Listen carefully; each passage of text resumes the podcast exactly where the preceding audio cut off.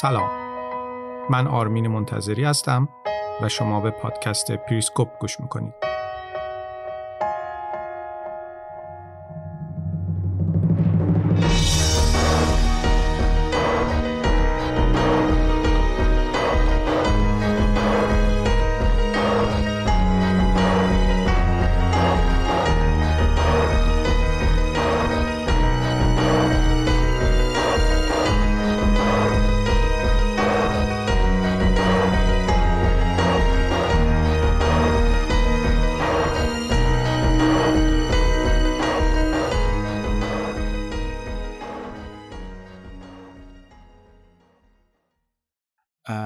توضیح بهتون بدم تا دوستان حالا یواش یواش بیان تو live.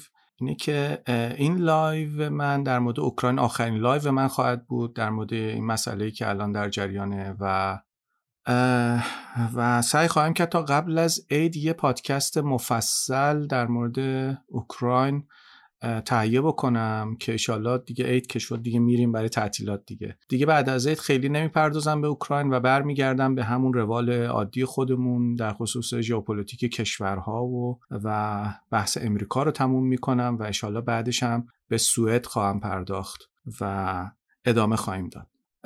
دو تا نکته رو بگم قبل از اینکه وارد بحث روسیه بشیم که تا به حال روسیه چیکار کرده و به چه وضعیتی دچار شده وضعیت چگونه است در خصوص اوکراین.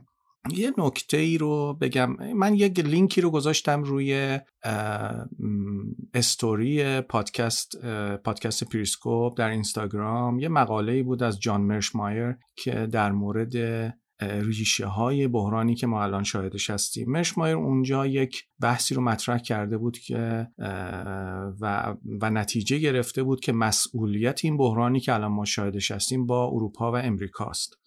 خب مرشایمر یکی از بزرگان در واقع نظریه پردازان مکتب رئالیسم هست در روابط بین الملل بسیار آدم معتبری هست و نظراتش شنیده میشه در دنیا. مرشمایر تحلیلی که مطرح کرده بود و در واقع روایتی که مطرح کرده بود این بود که بعد از فروپاشی تا جماهیر شوروی کشورهایی که عضو پیمان ورشو بودن که کشورهای شرق اروپا هستند اینها در واقع از پیمان ورشا خارج شدن و یک پیمان جدیدی ایجاد شد به نام پیمان آتلانتیک شمالی که با به اسم ناتو میشناسیمش. اونجا مشمایر مطرح می‌کنه این رو که در مذاکراتی که امریکایی ها و اروپایی ها با روس ها داشتن به روس ها تعهد داده بودند که ناتو پیشروی نخواهد کرد به سمت مرزهای روسیه.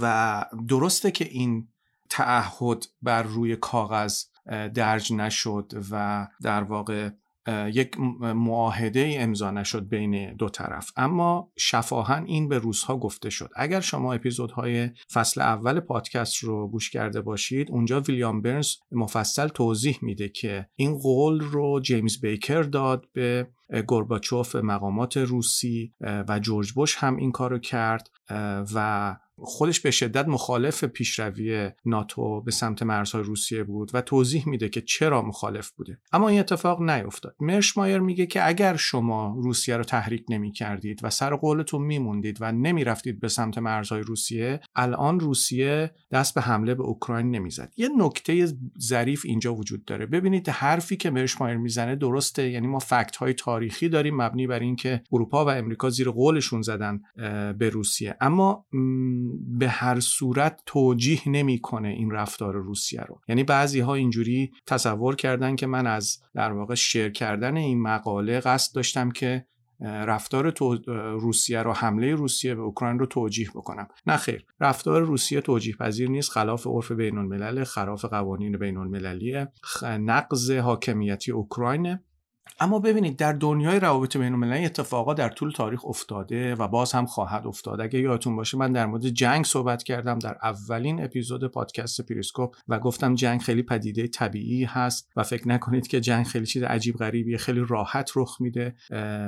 و در یکی از اپیزودهای پادکست توضیح دادم که خیلی از ابزارهایی که ما داریم و داریم استفاده می‌کنیم ابزارهای جنگی هستند و جنگ در فرهنگ ما در روال زندگی ما جریان داره. بنابراین نباید خیلی ما شکه بشیم از اینکه جنگی داره اتفاق میفته. همیشه در طول تاریخ بوده و باز هم خواهد بود. پس این از این. بنابراین ما اخلاق رو نباید فراموش کنیم. بالاخره یه اخلاقی وجود داره و اتفاقا من دیشب با یکی از دوستان خیلی عزیزم مفصل در این مورد داشتم صحبت می‌کردم و فکر می‌کنم در آینده دو نفری یک پادکستی رو در همین خصوص تهیه بکنیم در مورد اینکه جایگاه اخلاق چی هست در سیاست و روابط بین الملل و چقدر باید بهش توجه کرد. این از این. من یه خیلی سریع می‌خوام بهتون بگم که روسیه الان در چه وضعیتی گرفتار شده در اوکراین. اگر یادتون باشه من چیزایی رو یادداشت کردم اینجا که یادم نره. اگه یادتون باشه من توی یکی از اپیزودهای پادکست براتون توضیح دادم که جنگ چهار مرحله داره. مرحله اولش کسب اطلاعات هست از توان طرف مقابل. مرحله دوم خود جنگ هست که حمله صورت می‌گیره. مرحله سوم اشغال هست و مرحله چهارم تثبیت اشغال. ببینید اوکراین الان اشغال نشده. اما نمی‌تونیم بگیم که اشغال نخواهد شد. یعنی ما نمی‌دونیم چه اتفاقاتی خواهد افتاد در هفته های آینده و تو روزهای آینده. اما اتفاقی که تا به اینجا افتاده اینه که اون تصوری که همه دنیا در مورد توان نظامی روسیه داشتن به عنوان یک ابرقدرت این, این تصور در هم شکسته شده. توانایی ارتش روسیه به شدت در چشم افکار عمومی جهان بیاعتبار شده. همه فکر می‌کردن روسیه ارتش قدرتمندی داره و خیلی سریع می‌تونه اوکراین تصرف بکنه اما این تصور نابود شده و این آسیب کمی به روسیه نیست. ببینید روس ها برای اینکه حمله بکنن به اوکراین نیاز به یک پیروزی خیلی سریع داشتن. یعنی نیاز داشتن خیلی سریع پیروزی رو به دست بیارن. اما الان شما می‌بینید که روزها درگیر یه جنگ سخت و آروم شدن. جنگ کند داره پیش میره. پیشروی روزها خیلی داره کند پیش میره. و این به اعتبار ارتش روسیه به شدت آسیب زده. بنابراین حتی اگر روزها موفق بشن این جنگ رو پیروز بشن موفق بشن اشغال موفق بشن اوکراین رو اشغال بکنن باز هم اون اعتباری که از دست رفته از ارتش روسیه بهش بر نخواهد گشت. و این در معادلات توازن قوا در عرصه نظامی بین قدرت‌های بزرگ جهان بسیار نکته مهمیه. این اعتبار روسها در هم شکسته شده. این چیز کمی نیست. اما حالا بیایم ببینیم نقاط ضعف روسها چی بوده؟ یعنی روسها چه اشتباهاتی کردن؟ همونطوری که توی یکی از اپیزودهای قبلی گفتم روسیه برای اینکه بتونه تو این جنگ خیلی سریع پیروز بشه نیاز به این داشته که بتونه قافلگیر کنه طرف مقابل رو بتونه اوکراین رو قافلگیر کنه. عنصر قافلگیری بسیار عنصر مهمی است در جنگ. اما اتفاقی که افتاد این بود که روس ها با تعلل تو حمله کردن به اوکراین و درگیر شدن در بازی دیپلماسی و کمپین رسانه‌ای که آمریکا و اروپا را انداختن عنصر قافلگیری رو از دست دادن. اون موقع من استدلالم این بود که چون روزها این عنصر خیلی مهم رو از دست دادن بنابراین خیلی غیر منطقیه که به اوکراین حمله بکنن. بنابراین حمله نخواهند کرد. البته من اشتباه می‌کردم کما اینکه خیلی ها اشتباه کردن. اما اشتباه من در نتیجه گیری از اون دلایل بود. نه خود دلایل. یعنی خود اون دلایل خود این دلیل درست بود اما نتیجه گیری ازش اشتباه بود. بنابراین شما الان می‌بینید که همون دلایلی که مطرح شد الان برای روسیه مشکل ایجاد کرده. ببینید کلاسویتس یکی از نظر خیلی بزرگ جنگه و یک حرفی داره و میگه که اساسی ترین اصل جنگ سورپرایز کردن دشمنه. یعنی شما در مرحله اول باید طوری دشمن رو با حمله خودتون سورپرایز کنید که دشمن شوکه بشه و فلج بشه. وقتی که دشمن فلج میشه شوک روانی سختی بهش وارد میشه و تا بیاد بفهمه چه خبره شما از کجا بهش ضربه زدید و باید چجوری ضد حمله بزنه و باید چجوری برنامه جنگی و دفاعی خودش رو اجرا بکنه زمان می‌بره. و در این زمان نیروی مهاجم می‌تونه پیشرویش خیلی سریعتر بکنه. اتفاقی که در خصوص عراق افتاد در سال 2003 اتفاقی که در جنگ خلیج فارس افتاد کاری که امریکایی ها با عراق کردن وقتی که عراق کویت رو اشغال کرد. اما روس ها درگیر دیپلماسی شدن. درگیر کمپین رسانه‌ای شدن و عنصر سورپرایز کردن و عنصر غافلگیری رو از دست دادن. بنابراین ارتش اوکراین نیروهای دفاعی اوکراین تونستن خودشون خیلی بهتر سازماندهی بکنن و بتونن دفاع بکنن و تا به حال الان 20 روزه که دوام آوردن. نکته بعدی برمیگرده به همون اصول چارگانه ای که من بهتون گفتم که اصل اول اصل اطلاعات روس ها باید می‌تونستن که اطلاعات موثق دقیقی از توانایی ارتش اوکراین برای دفاع به دست بیارن. اما این کار رو نکردن. من نمی‌دونم که چطور شد که این اتفاق نیفتاد. برای اینکه روس ها بسیار در اوکراین نفوذ دارن و نفوذ امنیتی و اطلاعاتی دارن. روسیه انتظار داشت که اوکراینی ها با دیدن نیروهای زرهی روسیه با اون حجم عظیم با اون تعداد زیاد تانک ها و نفربرهای زرهی بترسند و خیلی زود وا بدن و تسلیم بشن. اما ما دیدیم که این اتفاق نیفتاد روسا انتظار نداشتن مردم اوکراین انقدر بتونن مقاومت کنن و انقدر این جنگ بتونن این جنگ رو طولانی بکنن.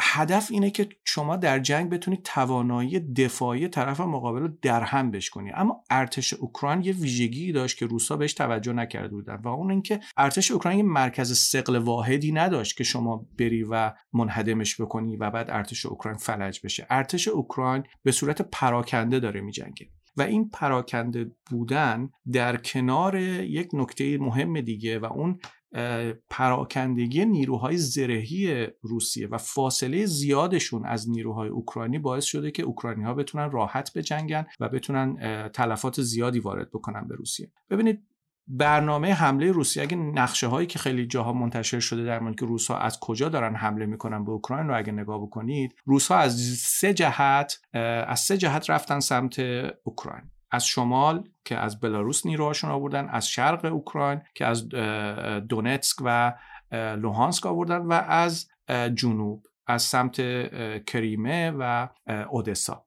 این پراکندگی پراکندگی نیروهای روسیه که از سه جهت اومدن باعث شد که من نمی‌دونم واقعا چرا روسا دست به همچی کاری زدن. برای اینکه این قضیه باعث شد که روسیه در سه جبهه بجنگه. یعنی چه کسی سه جبهه برای خودش باز می‌کنه و به نظرم نمی‌رسه که این سه جبهه یه فرماندهی واحدی داشته باشن. وقتی که شما از سه جبهه نیروهای زرهی خودتون رو وارد می‌کنید و یک کشوری مثل اوکراین با اون وسعتش در مقابلتونه خب این سه جبهه این نیروهای زرهی که در سه جبهه دارن میان جلو نیاز به پشتیبانی دارن نیاز به لوجستیک دارن نیاز به سوخت دارن نیاز به تعمیر و نگهداری دارن. بالاخره تانک ها ممکن خراب بشن ممکن هر اتفاقی بیفته نیاز به آزوقه دارن.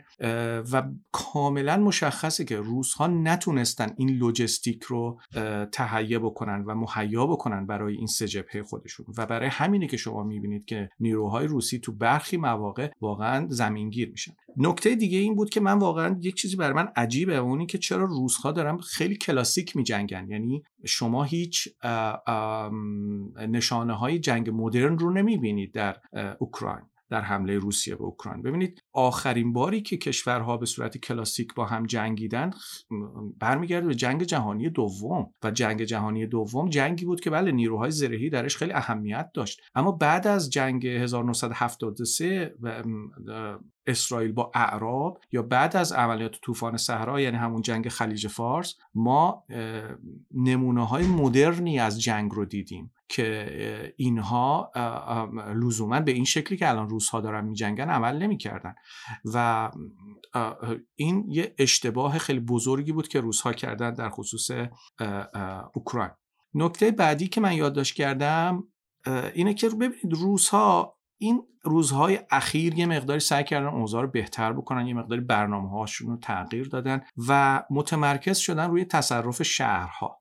اما مشکلی که ایجاد میشه با این کار روزها اینه که شما وقتی به شهرها حمله می‌کنی وقتی که نیروهای زرهی شما به سمت شهرها میرن تا اونها رو تصرف بکنن در واقع شما از حمله کردن به یک ارتش در نقطه مقابل خودتون شیفت می‌کنی به حمله کردن به یک جمعیتی که در اون شهرها ساکن هستن. این خودش باعث میشه اون جمعیتی که اونجا دارن زندگی می‌کنن تشویق بشن به مقاومت و این کار روسها رو سخت می‌کنه. برای اینکه روسها اگر بخوان با اون جمعیت بجنگن و اون جمعیت رو نابود کنن تلفات غیر نظامی بسیار زیاد خواهد شد و این فشارهای بین المللی رو روی روسها زیاد می‌کنه. این هم اشتباهیه که روسها انجام دادن.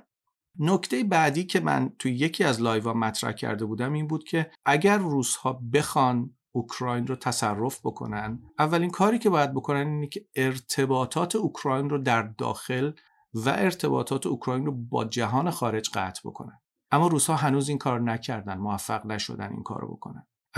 در عوض کاری که روسا کردن اینه که به اوکراین اجازه دادن که با جنگ روانی خیلی ماهرانه ای که داره انجام میده فضا رو به نحوی علیه روسیه شکل بده و عملیات روسیه رو و حمله روسیه رو تضعیف بکنه. ببینید همه این اشتباه هایی که من الان بر شما نام بردم یکی یکی در ادامش یک اشتباه بزرگ میاد و اون اشتباه اینه که روسیه فکر می‌کرد با افزایش نیروی زرهی می‌تونه اوکراین رو خیلی سریع اشغال بکنه. اما من در یکی از اپیزودهام گفتم گفتم که افزایش نیروی زرهی یعنی حرکت کنتر نیروهای روسیه به سمت اهدافی که می‌خوان تصرف بکنن و در این مسیری که اینا دارن به کندی حرکت می‌کنن هر اتفاقی ممکنه براشون پیش بیاد. و هر اتفاقی ممکنه حرکت یک گروه زرهی یه نیروی زرهی رو متوقف بکنه.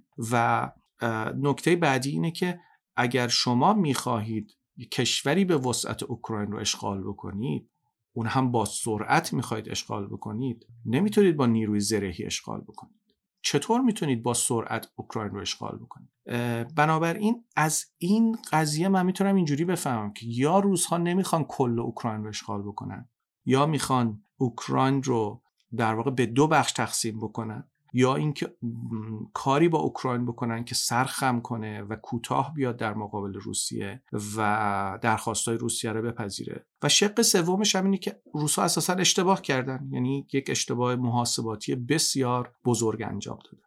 البته ما نمی‌دونیم در هفته های آینده چه اتفاقی ممکنه بیفته. ممکنه روسا کاملا شیفت کنند ممکنه کاملا برن به سمت نوع جدیدی از جنگ. البته اگر توافقاتی صورت نگیره در این میان ظاهرا دارن یه مذاکراتی می‌کنن. مذاکراتی که در ترکیه انجام خواهد شد و شده. مثل اینکه امیدوار کننده بوده. حالا باید موند منتظر موند و دید که چه اتفاقی میفته نکته دیگه که تو این live می‌خواستم مطرح کنم در خصوص موضع عجیب غریبیه که بعضی از کشورهای عربی حاشیه خلیج فارس گرفتن در خصوص قضیه اوکراین. ما تو خبرها شنیدیم که امریکایی ها و فرانسوی ها با مقامات عربستانی و اماراتی تماس گرفتن و ازشون خواستن تولید نفت خودشون رو افزایش بدن برای اینکه اروپا و امریکا با کمبود انرژی مواجه نشن و قیمت نفت انقدر بالا نره و بیاد پایینتر. اما خبری که منتشر شد این بود که اماراتی ها و عربستانی ها به تماس های امریکایی جواب حتی ندادن. این خیلی اتفاق بزرگیه و واقعا قابل توجهه. ببینید هفته گذشته اتحادیه عرب یه نشست اصراری برگزار کرد و توی این نشست یه بیانیه ای صادر کرد. اگر شما این بیانیه رو بخونید می‌بینید که نه حمله روسیه به اوکراین محکوم شده و نه این بیانیه از حمله روسیه به اوکراین حمایت کرد. ببینید برای کشورهای عربی از اونجایی که خودشون اقتدارگرا هستن یک علقه‌ای به شیوه حکمرانی ولادیمیر پوتین دارن. و این باعث میشه که خیلی ماهرانه از این تهاجم پوتین به اوکراین حمایت بکنن ولی خیلی هم رو نکنن دستشون. ترجیح میدن یه مقداری از این درگیری دور بمونن چون میترسن که درگیر یعنی گرفتاری مناقشه غرب و روسیه بشن. اما با این حال شما می‌بینید که عربستان سعودی و امارات روی کرده تقریبا متفاوتی اتخاذ کردن. یعنی یه اقداماتی انجام دادن که نشون میده شکافشون با آمریکا یه مقداری عمیقتر داره میشه. بن سلمان که خب ولیعهد عربستانه امریکایی ها خیلی تحویلش نمی‌گیرن. یعنی از زمانی که دولت بایدن اومد سر کار خیلی بن سلمان رو تحویل نمی‌گیرن. شما ندیدید که بن سلمان سفر کنه به امریکا. بیشتر از یک ساله که بایدن تو کاخ سفیده و هنوز بن سلمان به امریکا سفر نکرده و این اتفاق عجیبیه. و بایدن هم به عربستان سفر نکرده. این هم اتفاق عجیب. ببینید اختلافاتی که اینها دارن یکیش جنگ یمنه یکیش بحث مربوط به رویکرد دولت بایدن به توافق هسته‌ای با ایرانه. اما نکته ای که این وسط خیلی باعث اختلاف این دوتا شده خود شخص بن سلمانه. دولت بایدن و شخص جو بایدن بن سلمان رو به رسمیت نمی‌شناسه و عربستانی ها معتقدن که بایدن داره تلاش می‌کنه که بن سلمان رو به هاشیه ببره. و خب می‌دونید دیگه این موازهی که دولت بایدن گرفته در خصوص قضایی مربوط به حقوق بشر و دموکراسی در عربستان خیلی مواضع تند و قاطعانه ای هست از طرف دیگه آمریکا الان به نفت عربستان هم متکی نیست. یعنی به معنای اینکه بخواد نفت وارد بکنه از عربستان خیلی متکی نیست.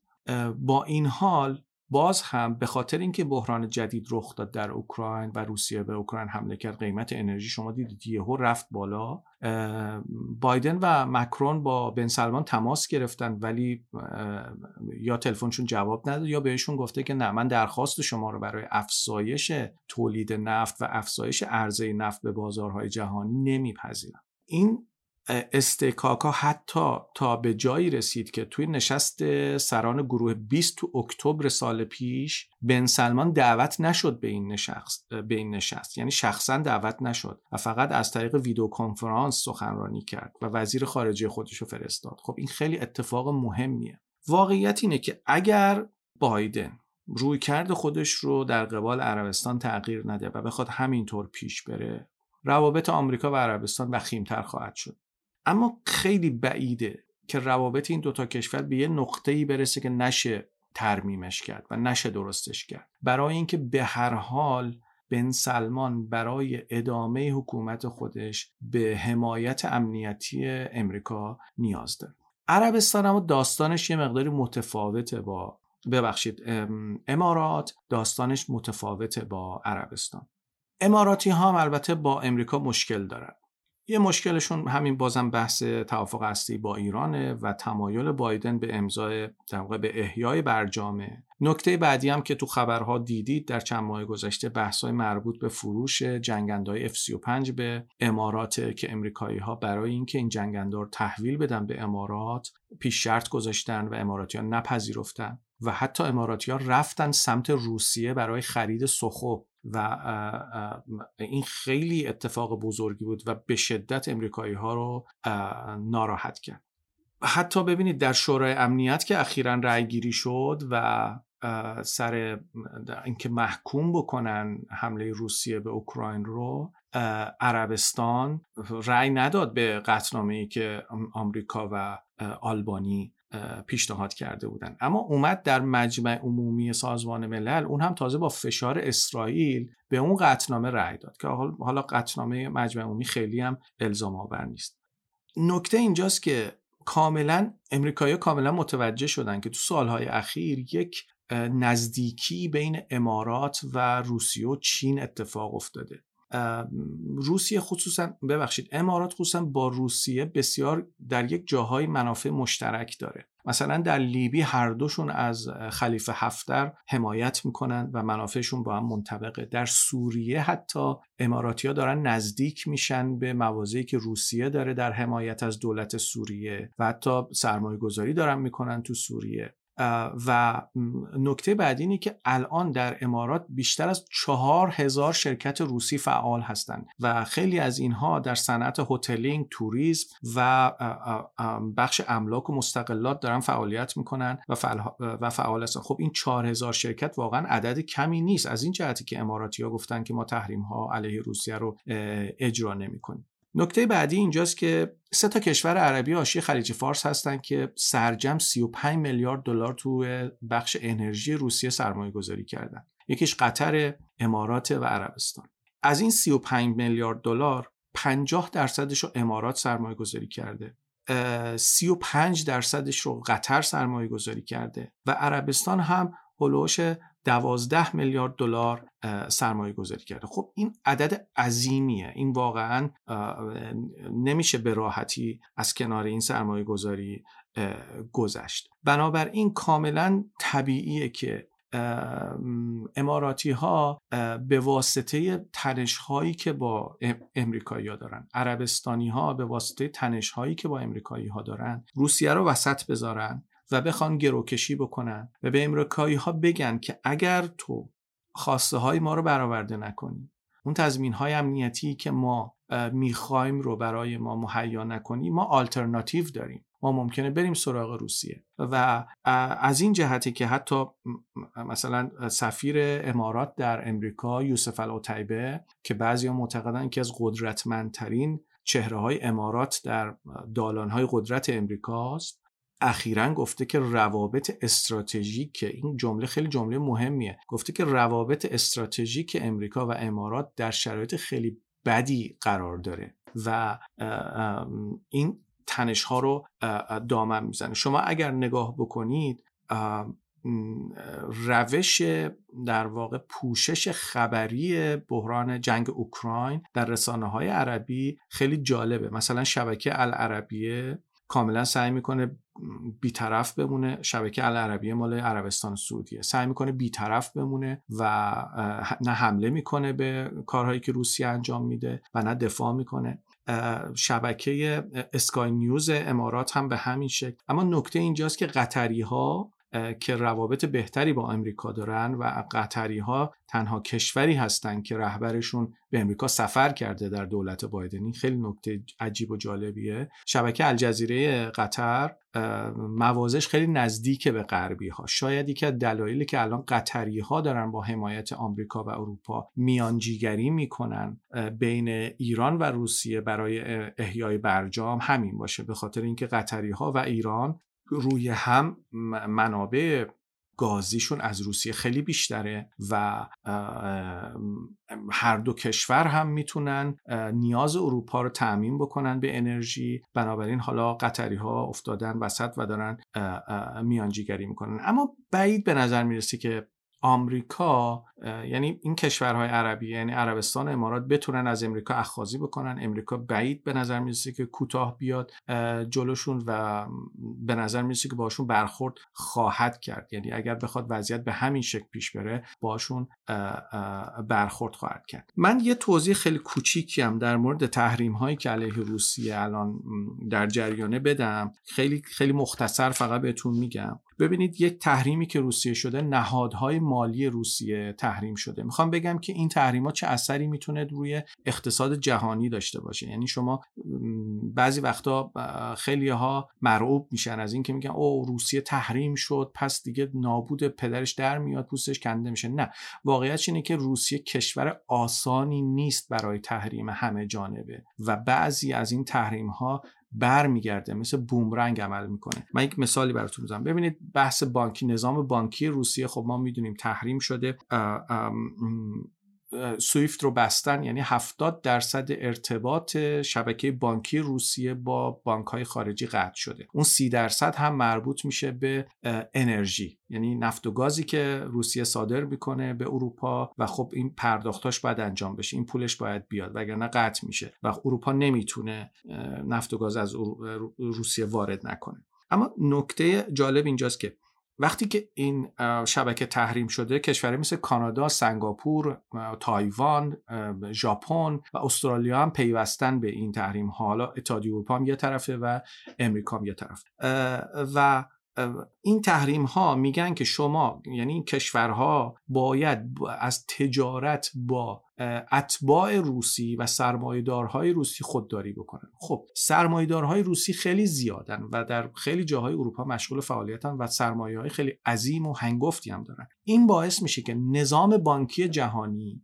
مواجه بشه با یک ساختار فوق العاده پیچیده ای از تحریم ها و باید همه رو چک بکنه. یعنی هر شخص حقیقی و حقوقی رو چک بکنه که این آیا ارتباطی داره با کرملین یا نداره یا هر چیز. و این باعث میشه که بروکراسی اداری در ساختار بانکی جهانی به شدت زیاد بشه حجم این بروکراسی زیاد بشه. معناش اینه که تراکنش ها کند انجام میشن معناش اینه که روندهای اداری طول خواهند کشید و نظام بانکی جهانی دچار یک فرسودگی و بار اضافه میشه بر روی دوش خودش.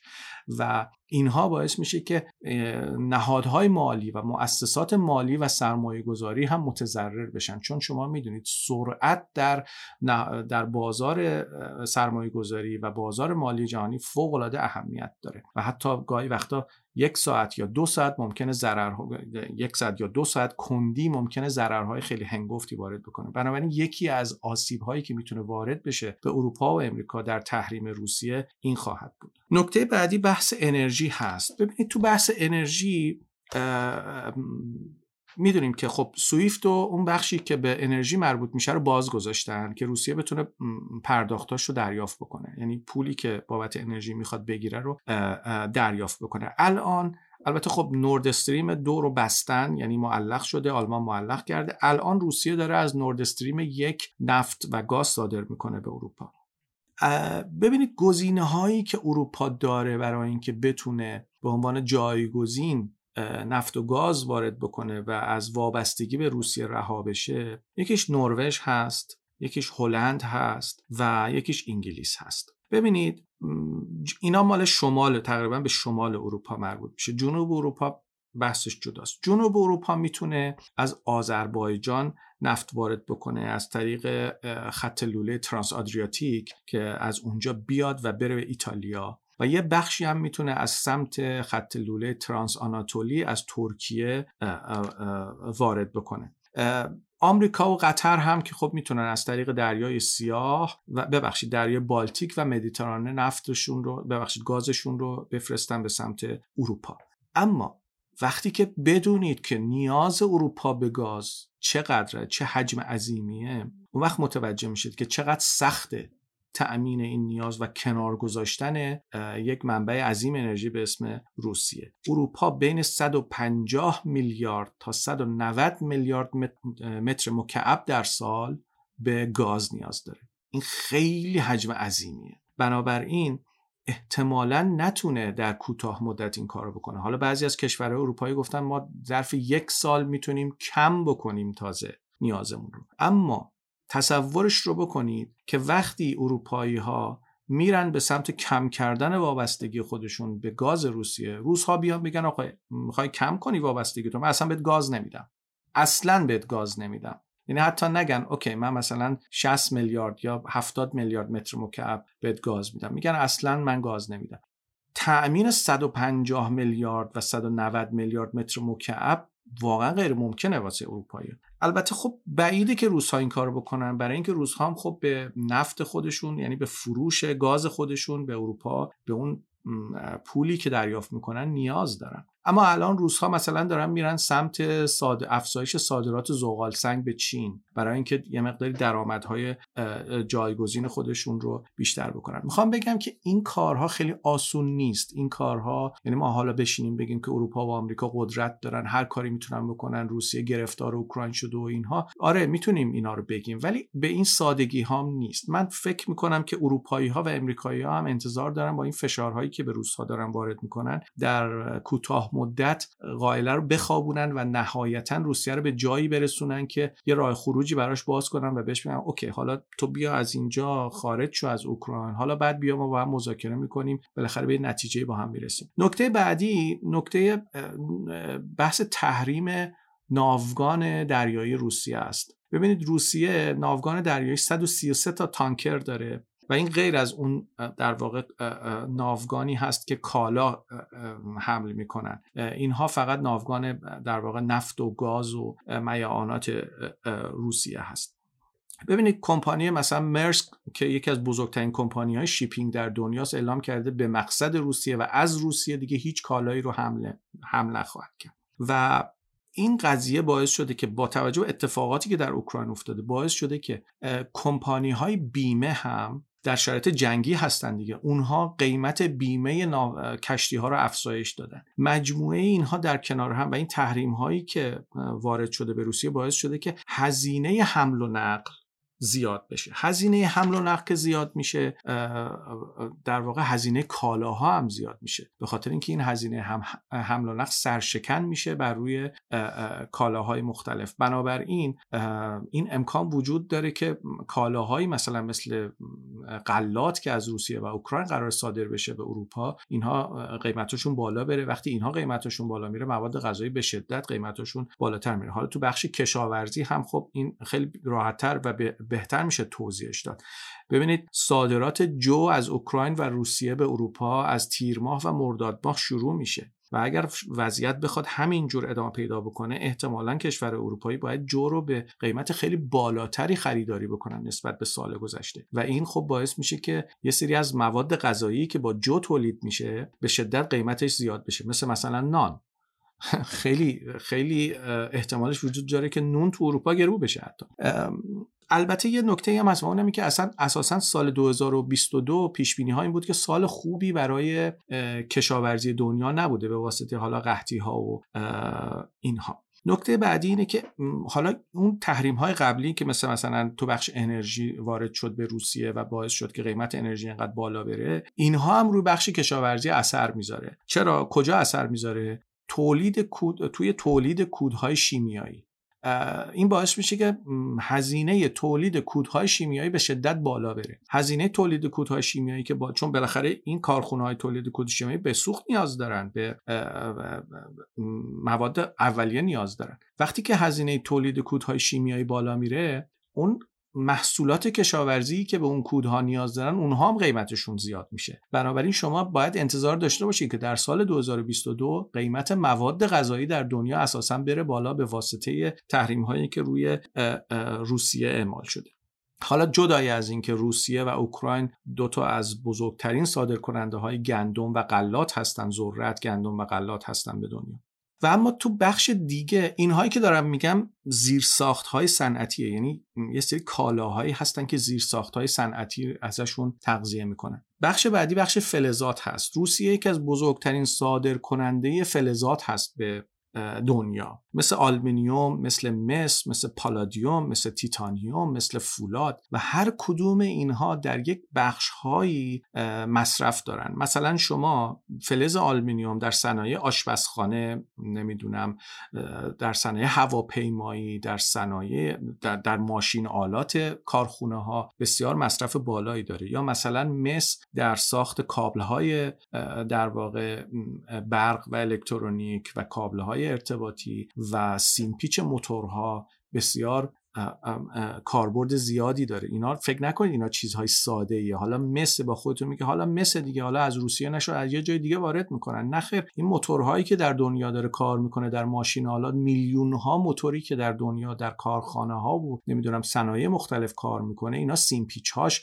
مس نیاز داره و به این سادگی ها نمیشه جایگزین کرد. وقتی هزینه تعمیر و نگهداری این موتورها بالا میره به واسطه کمبود مس در بازارهای جهانی خب هزینه سرشکن تولید این کارخونه ها هم بالا میره و این باعث تورم میشه. می‌خوام بگم مجموعه این پارامترهایی که خدمتون گفتم براتون توضیح دادم باعث میشه که ما به این نتیجه برسیم که روسیه کشور آسانی برای تحریم کردن نیست. روسیه مثل ایران نیست که امریکا بیاد بگه من نفت تو تحریم می‌کنم ظرف چند ماه کمتر از شش ماه. نفت جایگزین ایران هم تهیه بکنه. یعنی با خودش بگه اصلا آقای ایران من اصلا نفت تو نمی‌خوام. به خاطر اینکه جایگزینش خیلی راحت می‌تونم تهیه بکنم. این چندین کشور اروپایی دارن از گاز روسیه ارتزاق می‌کنن. چندین کشور اروپایی دارن از غلات و در واقع گندم جو ذرت تولید شده در روسیه استفاده می‌کنن. از فلزات روسیه دارن استفاده می‌کنن. اینه که مجموعه اینها رو اگر در کنار هم بذارید باعث میشه که ما به این نتیجه برسیم که تحریم های روسیه در, در کوتاه مدت می‌تونه به روسیه ضربه بزنه. اما در دراز مدت برعکس میشه دقیقا. یعنی در دراز مدت روس ها هستند که می‌تونن راههایی پیدا بکنن برای اینکه با این تحریم ها کنار بیان و این تحریم ها رو دور بزنن یا پاتک بزنن یا ضد حمله بزنن. و از اون طرف این فشار روی اروپا و امریکا قرار می‌گیره. رو امریکا باز کمتر ولی رو اروپا خیلی خیلی بیشتر. من حرفام تموم شد. این سه تا موضوعی بود که باید می‌گفتم بهتون و دیگه موضوعی نیست که من بخوام مطرح بکنم. اگر سوالی هست من می‌تونم بهتون پاسخ بدم. آقای سیامک شریفی در مورد نوع موزگیری کشورهای غربی با تهاجم روسیه به اوکراین علتش بی ربط با منش و روش حکمرانی پوتین و شباهتش با خودشان نیست به نظرم علتش پیچیده تر باید باشد. مثلا می‌تونه بهره برداری از رقابت روسیه با آمریکا باشه. بله خب من در این مورد توضیح دادم. کاملا درست میگید ولی خب اون علت اولم هست دیگه. یعنی بالاخره یک نزدیکی احساس می‌کنن با شیوه حکمرانی پوتین. ولی مورد دوم خیلی مورد مهمتری. نتورک به نظرتون به مذاکرات اوکراین و روسیه امیدی هست یا نه؟ هیچ کی نمی‌تونه بگه واقعا و شرایط خیلی شرایط عجیبیه و به نظر می‌رسه که هیچ کدوم از طرفین نمی‌تونن به همین شکل به این جنگ ادامه بدن و بالاخره باید یک راه حلی پیدا بکنن. بعضی ها معتقدن که امریکایی ها تلاش دارن می‌کنن یک راه خروجی پیش پای روس ها بذارن از اوکراین به شکلی که روس ها خیلی آبروشون نره و وجهشون حفظ بشه چون روس ها واقعا در اوکراین الان به مشکل برخوردن. اما شواهد امر در روسیه به نظر می‌رسه که روس ها کاملا آماده هستند برای اتفاقی که شروع کردن کاری که شروع کردن. این کار یه سری کارهایی که روس ها کردن برای مقابله با تحریم ها اگر به شکلشون و جنسشون نگاه بکنید متوجه میشید که اینا کارهایی نیست که اینها بداهه شروع کرده باشن. یعنی حتما در موردش قبلا فکر کردن و پیش بینی کرده بودن که ممکنه با همچین مسائلی و مشکلاتی روبرو بشن و برنامه ریزی کردن و حالا دارن اجراش می‌کنن. به نظر میسه روسها آماده هستن. و اوکراین خب نمی‌تونه اینجوری ادامه بده به خاطر اینکه اروپایی‌ها که حمایت نمی‌کنن به لحاظ نظامی وارد جنگ نخواهند شد. ناتو هم همینطور صراحتا امریکا و اروپا اعلام کردن که وارد جنگ نخواهند شد با روسیه و اوکراینی ها دو تا راه دارن یا اینکه به یک توافقی برسند با روس ها یا اینکه شکست بخورن. شکست بخورن و تسلیم بشن. و به نظر میسه عقل حکم می‌کنه که راه اول رو انتخاب بکنن. آیا منابع ونزوئلا می تواند جایگزین روسیه شود؟ منابع ونزوئلا لزوما نمی‌تونه جایگزین منابع روسیه یعنی گاز روسی در اروپا بشه. در امریکا می‌تونه به راحتی هم می‌تونه. کما اینکه شنیدیم دیگه هفته گذشته یه هیئت عالی رتبه از امریکا رفتن ونزوئلا. اتفاق عجیبی بود اصلا بعد از اون کارهایی که ترامپ با ونزوئلا که اینا رفتن به ونزوئلا و گفتن که ما تحریم ها رو کاهش میدیم.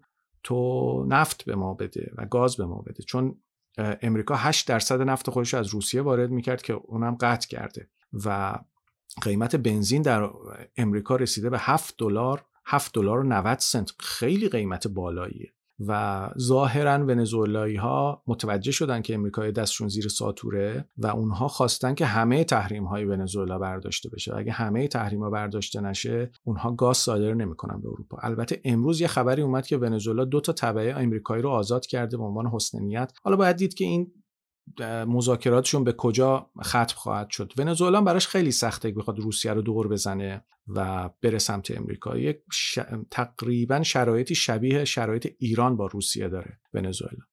قیمت نفت نزدیک 100 دلار شده یعنی غربی ها جایگزین پیدا کردن. من ندیدم که قیمت نفت نزدیک 100 دلار شده باشه. من هنوز این خبر رو ندیدم چون بالای 117 18 دلار بود. شاید البته ببینید قیمت نفت نفت انواع مختلف داره ها. بعضی از انواع نفت قیمتشون پایین تر از بعضی دیگه است. کیفیت های مختلف دارن.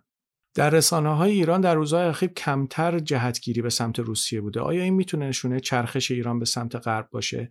ببینید ایران در وضعیت بسیار دشواری قرار گرفته بابت اینکه بخواد برجام رو احیا بکنه. ایران واقعا به برجام نیاز داره به برداشت شدن تحریم ها نیاز داره. البته یه سری تحلیل هایی وجود داره که میگه ایران می‌تونه در, در ماهای آینده تا سه میلیون بشکه نفت بفروشه به خاطر اینکه وقتی بازار نفت به شدت به نفت نیاز داره یک مقداری شرکت هایی که از ایران نفت خرید می‌کنن کشورهایی که از ایران نفت خرید می‌کنن ممکنه که بتونن به صورت غیر رسمی در واقع معافیت های تحریمی بگیرن. اما باز همین نفتی که خواهد فروخت درآمد آنچنانی نخواهد داشت درآمد خیلی زیاد نخواهد داشت. مثلا ایران نمی‌تونه نفت خودش رو به قیمت رسمی که الان در بازارهای جهانی هست بفروشه چون بالاخره کشور تحریمی هست و قیمت کمتری مجبور دریافت بکنه. اما در دراز مدت این هیچ دردی از ایران دوا نخواهد کرد. یه مقداری درآمدهای ارزی ایران بیشتر خواهد شد اما در دراز مدت ایران نیاز داره که کاملا تحریماش برداشته بشه. با کاری که روسها کردن و مذاکرات برجام رو متوقف کردن با درخواستی که مطرح کردن ایران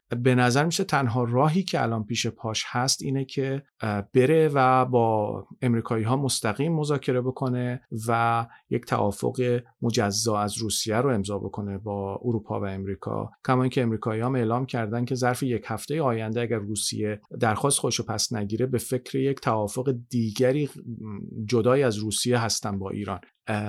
وزیر خارجه ایران رفته روسیه برای اینکه صحبت بکنه با روس ها قطری هم دارن میانجیگری می‌کنن. من بعید می‌دونم که روس ها بپذیرن. که نفت ایران برگرده یعنی برجام امضا بشه و نفت ایران برگرده به بازارهای جهانی. به خاطر اینکه در روابط بین الملل دوستی معنا نداره منافع معنا داره. روزها انقدر اوکراین براشون مهمه و حیاتیه و رگ گردنشونه که به هیچ وجه اجازه نخواهند داد که یک پارامتری مثل برجام موضوع اوکراین رو تضعیف بکنه و دست روسیه رو در اوکراین تضعیف بکنه. به نظر شما میشه رابطه بین سقوط هواپیما اوکراین و جنگ روسیه و اوکراین پیدا کرد؟ نه من فکر نمی کنم نه به هیچ عنوان. اصلا خب اون که اصلا دو سال پیش اتفاق افتاده و نه نه.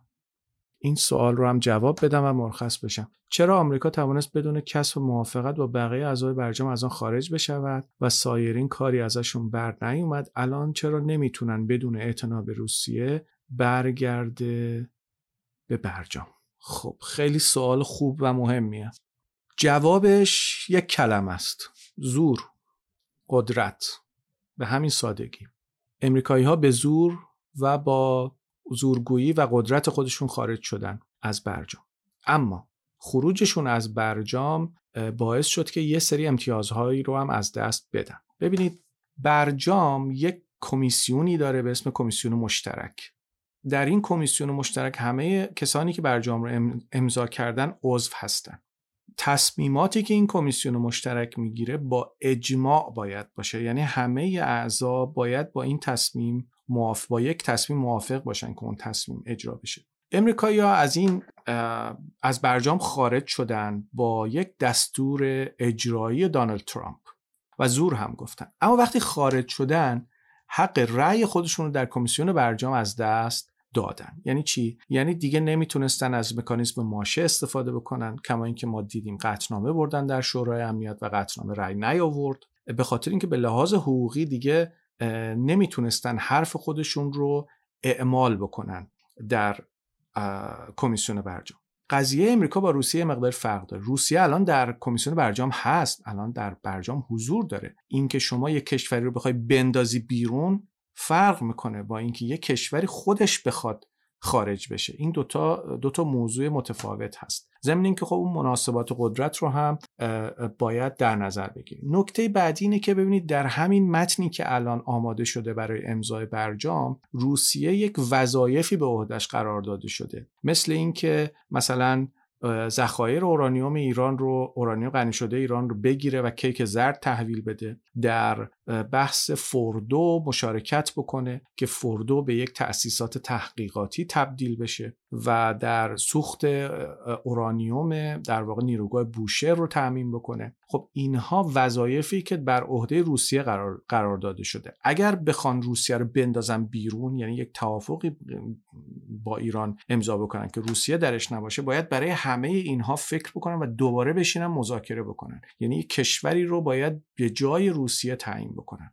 به همین سادگی نیست. ببینید ما تو حرف زدن خیلی آسونه میگیم. خیلی خب حالا روسیه رو میندازن کنار. حالا حالا روسیه نشد یه کشور دیگه. نه وقتی در مذاکرات در روند مذاکرات قرار خواهید گرفت پیچیدگی های خیلی زیادی وجود داره. به همین سادگی نیست که بتونن این کارو بکنن. ضمن اینکه روسیه هم خب از اهرمهاش می‌تونه استفاده بکنه دیگه. روسیه که نمیشینه ببینه که چهار کشور بیان بشینن و بندازنش بیرون از یک در واقع توافق بین المللی و جهانی که با پنج تا عضو شورای امنیت امضاش کردن. نکته بعدی این که روسیه عضو شورای امنیته و به عنوان عضو دائم شورای امنیت این توافق رو امضا کرده. بنابراین یه قدرتی داره به لحاظ حقوقی در جامعه بین الملل اینه که به این سادگی ها نیست. امریکایی ها اگر خارج شدن خارج شدنشون بسیار ساده بود. دونالد ترامپ یه امضا کرد و امریکا خارج شد. اما اون بهره برداری که می‌خواستن بکنن از برجام یعنی می‌خواستن مکانیزم ماشه رو فعال بکنن که برجام منهدم بشه. به انواع و اقسام مختلف اومدن شرکت هایی که طبق برجام می‌تونستن در فعالیت های هسته ایران مشارکت بکنن. اونها رو تحریم کردن. یعنی اونها دیگه نتونستن. مثلا یکی از بندهای برجام بود که اورانیوم غنی شده ایران رو یه سری شرکت ها از ایران بخرن. ولی اون شرکت ها تحریم شدن و اینها نتونستن اورانیوم غنی شده ایران رو بخرن. بنابراین ذخایر اورانیوم ایران زیاد و زیادتر شد. یعنی دقیقا امریکا با این تحریمش علیه اون هدف اصلیش که میگفتش که ما می‌خوایم یه کاری بکنیم که ایران ذخایر اورانیوم نداشته باشه که بتونه بمب بسازه عمل کرد. اینه که به همین سادگی ها نیست و قضیه مقدار پیچیده است. پرسشی که ذهن من درگیر کرده اینه که اگر عامل زمان اینقدر اهمیت داره برای نرسیدن ایران به بمب اتمی این نگرانی خاطر روسیه رو در بلند مدت نباید بیشتر نگران کنید تحلل و عواقبش برای روسیه مطرحه بله روسیه ایران هسته رو نمی‌خواد اما اوکراین فعلا اولویت روسیه است و خیلی اوکراین برای روسیه مهمه. ببینید من هر چقدر بگم که چرا اوکراین انقدر برای روسیه مهمه کم گفتم. یک یک در واقع رگ حیاتیه. احتمالا روسا با خودشون فکر می‌کنن حالا می‌تونن جلوی ایران رو بگیرن برای اینکه ایران نره به سراغ بمب. مثلا یه اهرم فشارشون نیروگاه بوشهره. ایران میلیاردها دلار تو بوشهر سرمایه گذاری کرده و خرج کرده. فقط کافی روسا بوشهر رو بخوابونن. می‌دونی چه اتفاقی میفته افکار عمومی ایران از خودش می‌پرسه آقا این همه خرج کردین آخرش هم بوشهر خوابید. اینها نکات مهمیه. خدا نگهدار. ممنون از همه. خداحافظ.